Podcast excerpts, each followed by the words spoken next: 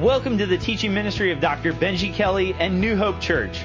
We're so glad you've joined us for this week's podcast. Dr. Kelly is currently leading us through a series entitled Hope Rising. The best is yet to come. Here's Dr. Kelly with this week's podcast. What's up, New Hope? How you guys doing?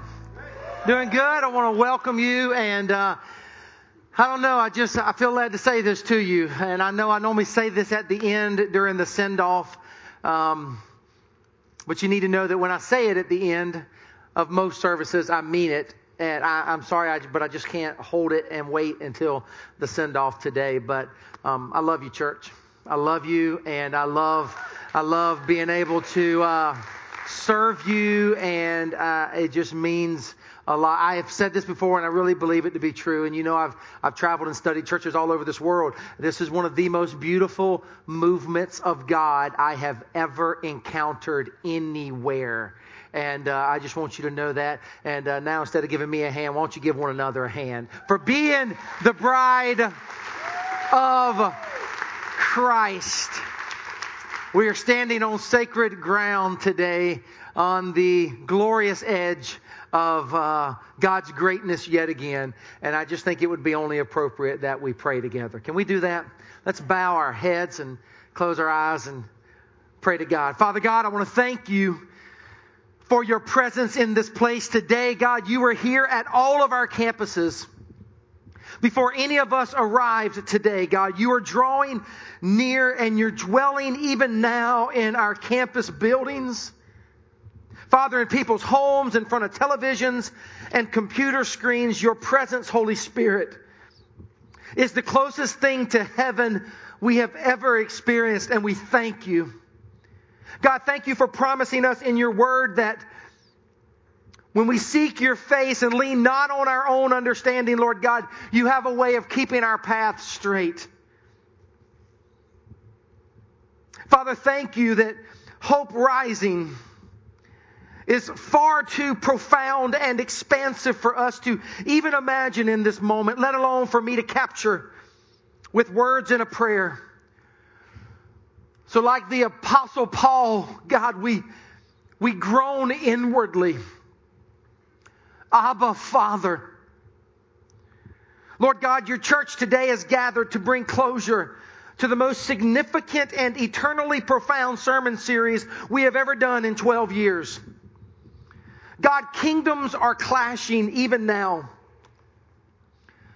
Darkness is being pushed back as the light of Christ is being lifted high. The enemy would want nothing more than for us to cave under the weightiness of your greatness and call upon our lives. We declare to him, the enemy of all lies, timidity, insecurity, fear, skepticism, and darkness, that you are not welcome here. We bind you, Satan. In the name of Jesus, get thee behind us. We have decided to follow Jesus and there is no turning back. For we are children of the Most High God.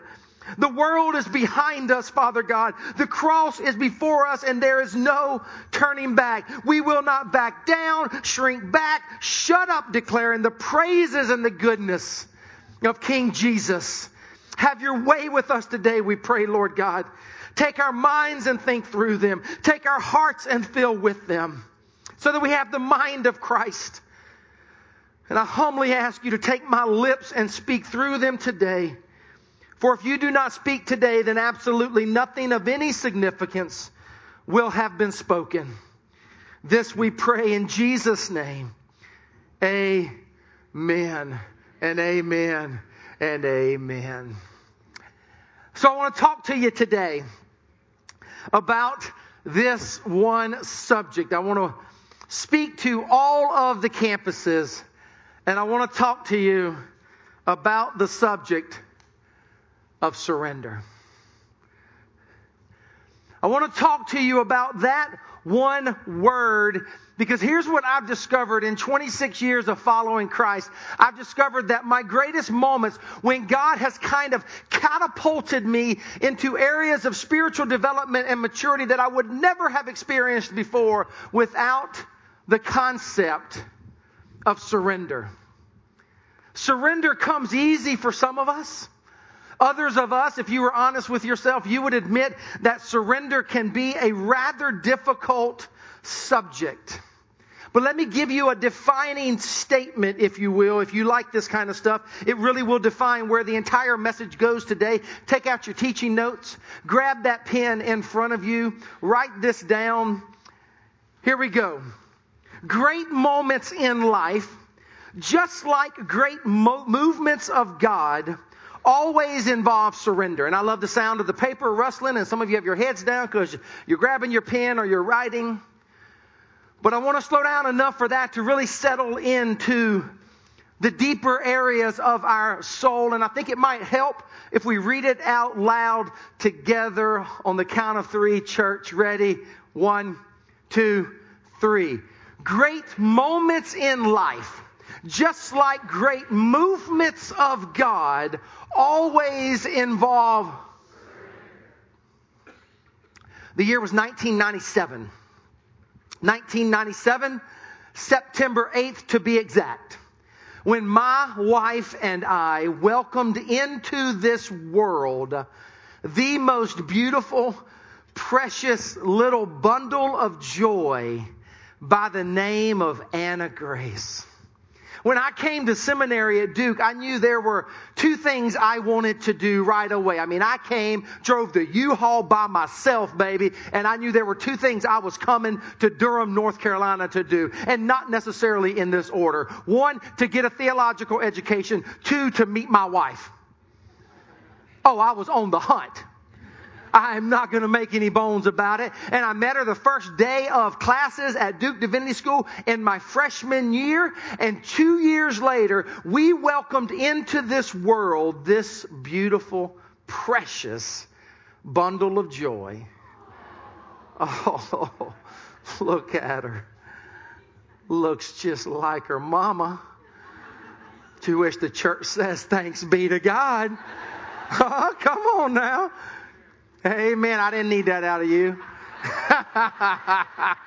and check it out. Check it out. It's 1997, man. And we, we gave birth at Durham Regional Hospital. And when I say we, I mean she. All the women were waiting for me to say that. Hey, I think we men vicariously experience a little something, something. I mean, I was eating her tray of food up on the bed when she couldn't eat and watching ESPN, helping her breathe. oh, yes, I was. We gave birth to that beautiful little bundle of joy, and when it was time to leave several days later, we wheeled her out in a wheelchair to the door area and I had already gone to get the car and I pulled the car up to the front of the hospital and I watched my bride get wheeled out carrying that sweet little Anna Grace. And so I grabbed Anna Grace from my wife as, as they helped her get up out of the chair and I walked to the car. And I opened up the car and I took that little bundle of joy and I placed her in that big old car seat, if you know what I mean. And I sat her in there and I started to buckle her in and her little head went, right? Right? And so I took some rags and some extra diapers and I, pop, I, I propped her head up. I did, I did. And I got her head secure and I stuck that little sweet thing in the back of that little car. And I jumped into the car. And Amy Lynn was sitting right beside me because we had helped her get into the car. And I jumped into the car and I cranked the car and something happened. I couldn't drive. Like I was, I was 10 and 2. I'm not a 10 and 2 kind of driver. I'm one of these if you know what I mean, right? I'm 10 and 2 and I'm driving so slow. I'm not a slow driver. I'm the guy who gets behind you if you're in the passing lane going 30 miles an hour. Listen to me, church. No one should be in the passing lane going 30. Oh, I see I've got some company. We call it the passing lane because you're supposed to pass. And I get on I 85 from Durham Regional. And I'm 10 and 2. And I'm white knuckling the steering wheel and I'm so scared. I'm on I 85 where you're supposed to drive 85. I think that's why they call it that. I'm going 35 miles an hour. Oh, now don't go getting cray cray. I'm not in the passing lane. But I'm going 35 miles an hour down I 85. People are honking the horn. One nice gentleman came by and told me I was number one in his book by sticking a finger up at me. I remember it like it was yesterday. 35 miles an hour all the way home.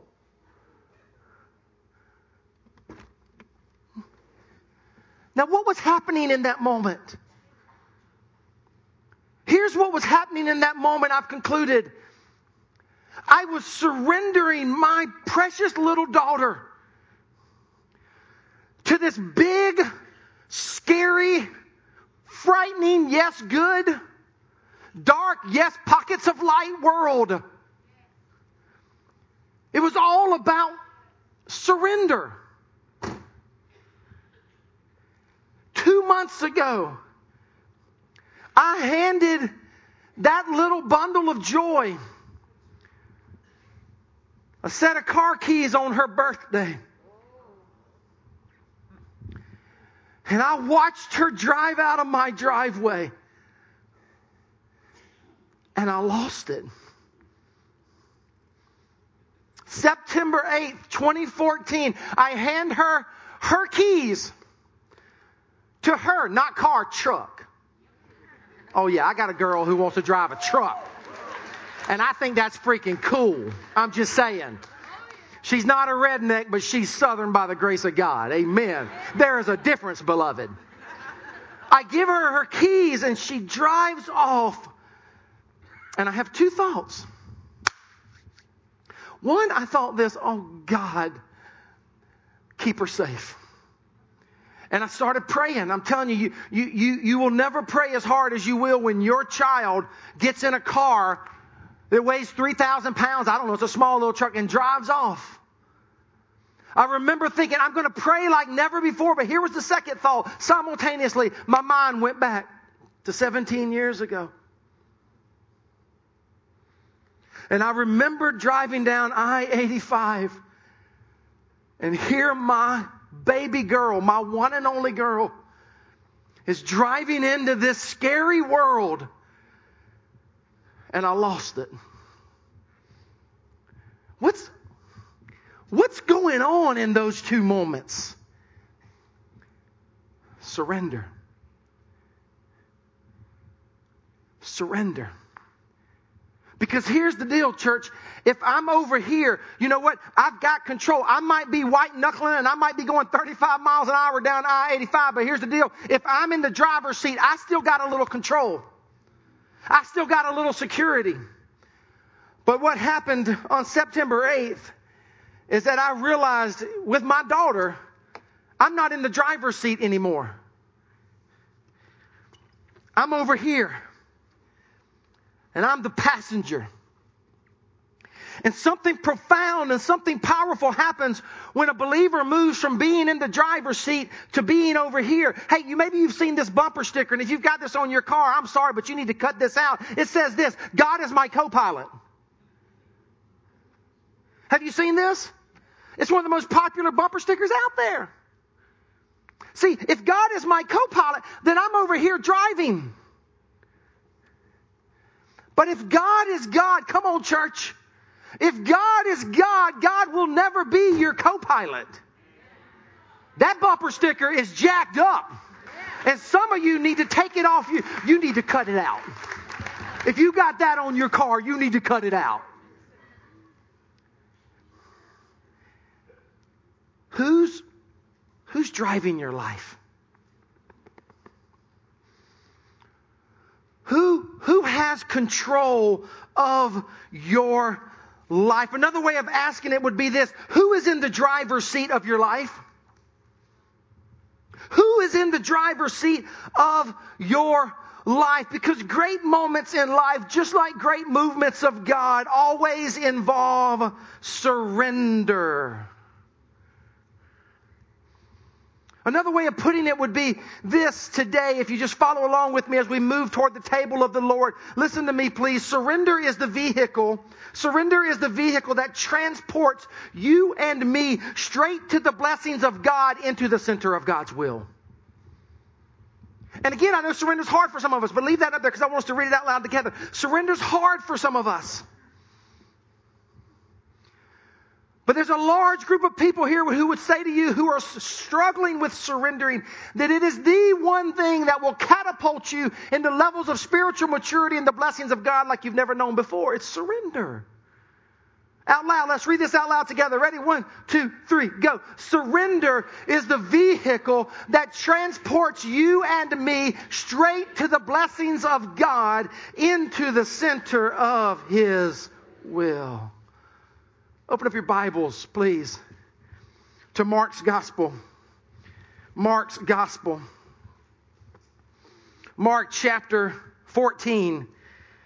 I'm going to be reading verses 32 through 38. Because here's what you need to know. Listen, when we surrender stuff to God, when we surrender relationships to God, when we surrender things like our daughters and our sons to God, when we surrender things like our finances to God, you need to know this. God always replaces those things with things that are of greater value. Did you hear that?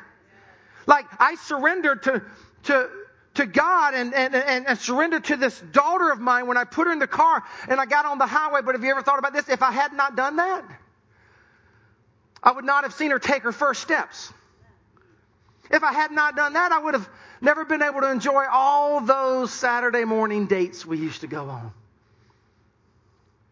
If I had not done that, I wouldn't have been able to take her to school for her first grade. If I hadn't surrendered to God, I wouldn't have been able to see her graduate from middle school and win championships in basketball and softball. If I hadn't done all that, I wouldn't have seen her just last Friday as a junior get on the football field in a powder puff football game and throw for 220 yards and beat the seniors. My daughter rocks, I'm just saying. And any of you little hairy legged punks around here don't even think about it. Just kidding. Kinda. If I had not surrendered Back then, I wouldn't see her graduate from high school next year and hopefully go to a college. If I hadn't surrendered back then, I wouldn't see her one day marry one of you hairy legged punks who is a godly guy, who becomes a godly husband, who helps her raise godly children. On the other side of surrender, there's always the blessings of God in the center of His will. And don't take my word for it, take Scripture's word for it. Mark chapter 14, verse 32. They went to a place called Gethsemane.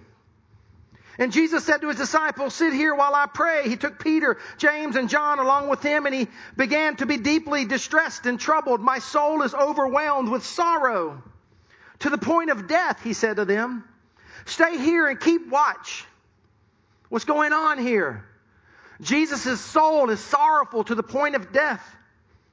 Going a little further, he fell to the ground and he prayed that if it is possible, the hour might pass from him. Abba, Father, he said, everything is possible for you. Take this cup from me. Yet not what I will, but what you will. Do, do you see it? It's surrender. Then he returned to the disciples found them sleeping. Simon, he said to Peter, are you asleep? Couldn't you keep watch for one hour? Watch and pray so that you will not fall into temptation. Read this last part with me. Read this last part. Ready, go. The spirit is, but the flesh is Again, go. The spirit is willing, but the flesh is what? Surrender. On the other side of surrender, there's always celebration. On the other side of surrender, there's always victory. On the other side of godly surrender, there's always redemption. On the other side of godly surrender, there's always resurrection. God replaces the things that we surrender with things that are far valuable as we get into the center of God's will. Think about this from a theological perspective. The Father had to surrender Jesus to send him on a life saving mission to planet Earth 2,000 years ago. Have you ever thought about that? For God, the Father, so loved the world that he what? Gave. He surrendered him.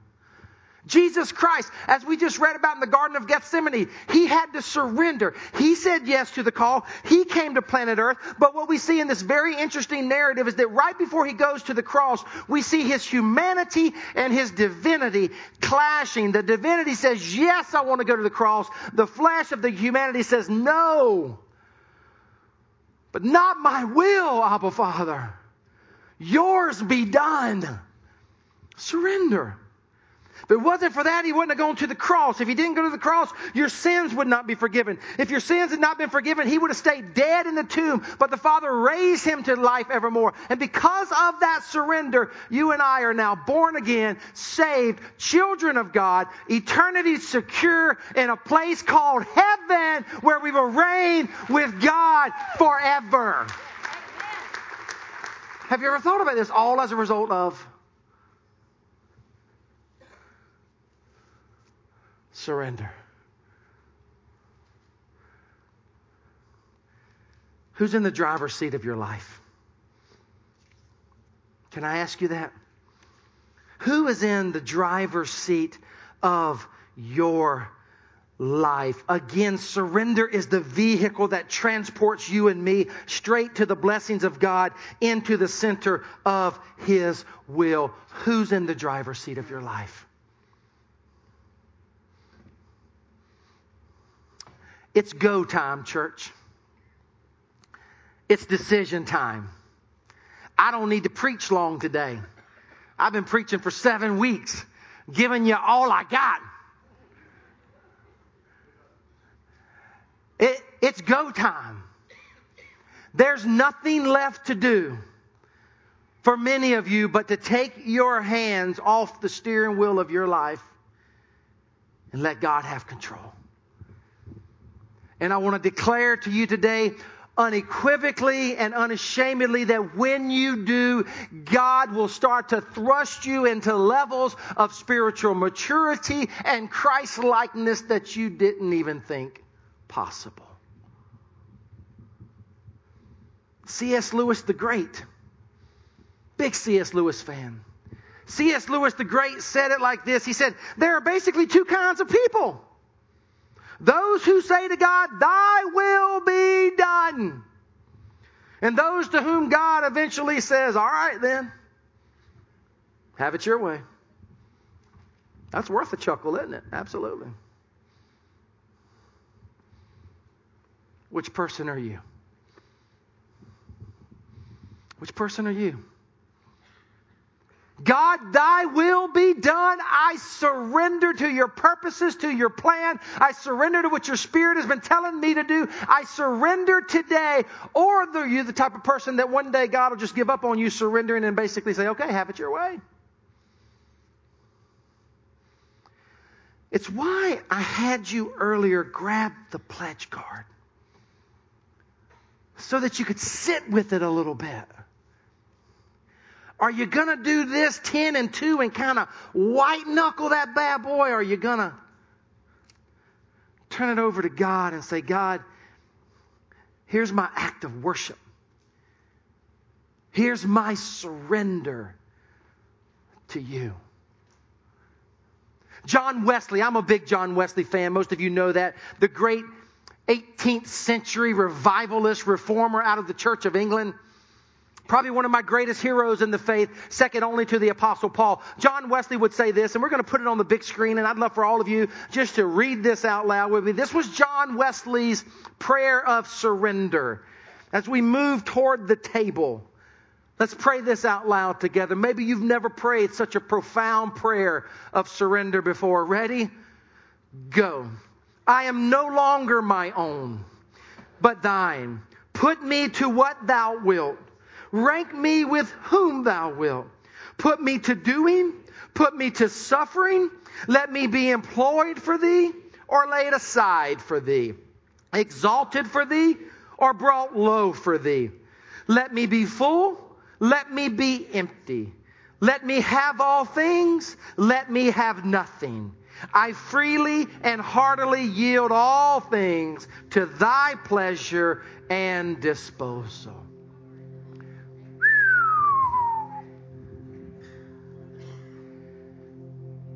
Have you ever surrendered to God? And I'm not talking about in a salvation kind of way, though if you want to accept Christ today, boy, we would love for that to happen. But have you ever surrendered something as precious to you as your finances to the purposes of God? Again, I had this thought this week as I was thinking about this message and wrapping this series up. I'm just telling you, as I look back over 26 years of my Christian walk, it is in the moments of surrender, and there have been many for me. In the moments of surrender, high school retreats, mountaintop experiences, marriage, parenting, ministry, church, education, all in the moments of surrender that's been my greatest moments when God has shaped me, transformed me, and catapulted me into the center of His will, and the moments when I white knuckled and didn't surrender. Those have been some of my greatest regrets. We stand today on the edge of God's greatness. He's beckoning you. He's calling me to surrender. Again, some of you came, your pledge card's filled out, man, you're ready to roll, and I can see it in your eyes. There's all kind of eagerness and anticipation in this room, and I love that. Others of you, you haven't decided. Will you join the rest of us and surrender to the purposes of God in this church? New Hope, I don't know why God keeps unleashing so much favor on us. I'm just glad, glad He is. Amen. I don't, I don't know why He keeps being so kind to us. I don't know why He's tapped you and He's tapped me to build a movement across planet Earth to redeem people and push back the darkness. I don't know why, but I'm so glad He has. Amen. This is about surrendering to that call.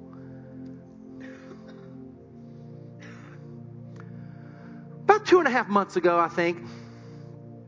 Last story, then I'm going to actually lead you to the table, and we're done today. About two and a half months ago, I took my oldest boy, Benjamin. Anna Grace was my firstborn, my only girl. Second came out Benjamin, and it was it was boys from there on out. Well, Benjamin is 15 years old. He plays high school baseball. He's a big, big baseball fan. He's, he's a baseball student too. I took him to New York City because we wanted to see Derek Jeter before he retired. And all the baseball fans in here, if you're not a baseball fan, I can just let you know, all the baseball fans in here, it doesn't matter what team you pull for, we all respect Derek Jeter unbelievable athlete, has gone the distance with integrity, hasn't done the whole doping thing. I mean, incredible, incredible baseball player that will go to the Hall of Fame and be remembered as one of the greatest of all times. So we, I take him to New York City because he wanted to see Derek Jeter. So we go to New York City and in the evenings we watch the New York Yankees play the Boston Red Sox two nights in a row. But during the daytime we would walk around the city.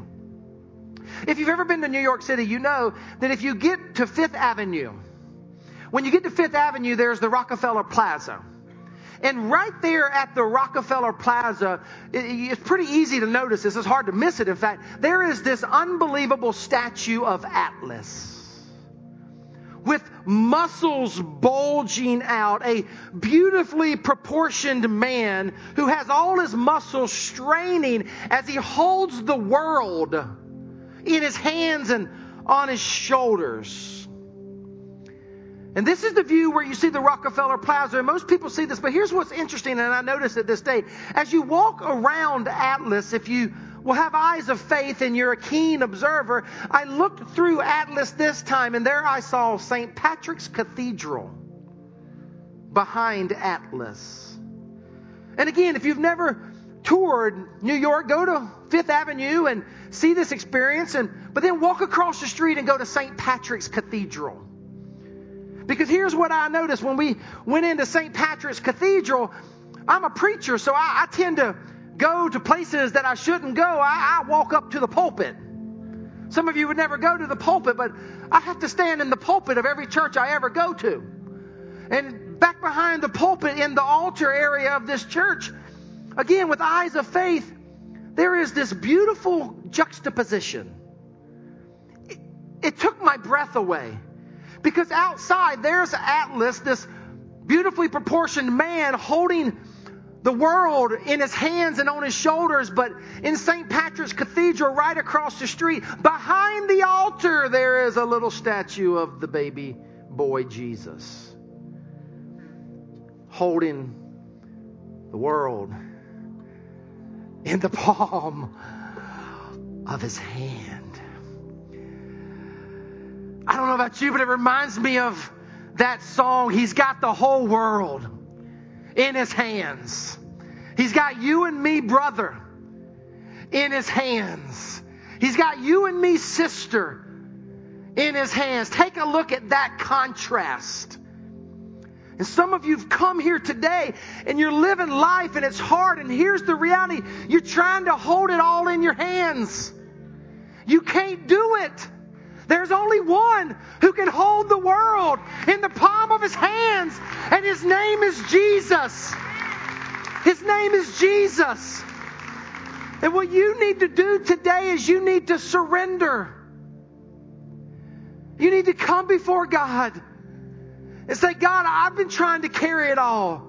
I've been trying to do it all. I've been white knuckling this thing called Hope Rising. And today I'm going to surrender to you, Lord Jesus. Because come on, church. You just clap because you believe that God holds the entire world in his hands. Amen. If he holds the entire world in his hands, don't you think he can hold you?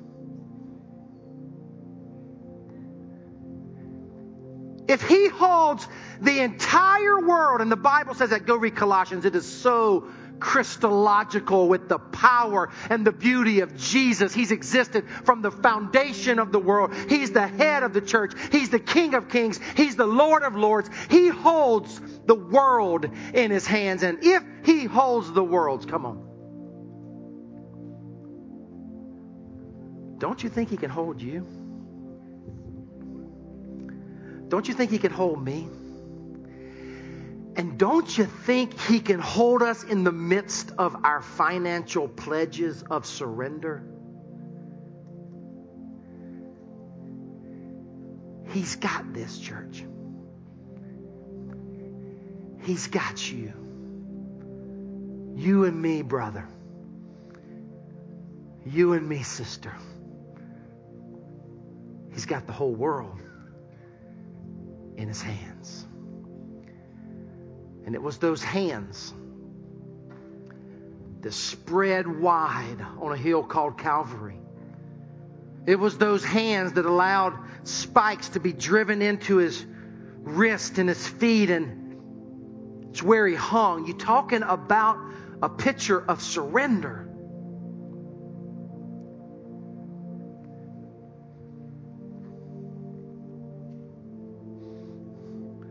Where his body was ripped and broken for you.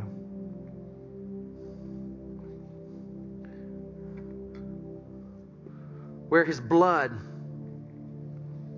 was shed for you for the forgiveness of sins. Bread and wine symbolic elements of surrender. that represent his body and his blood.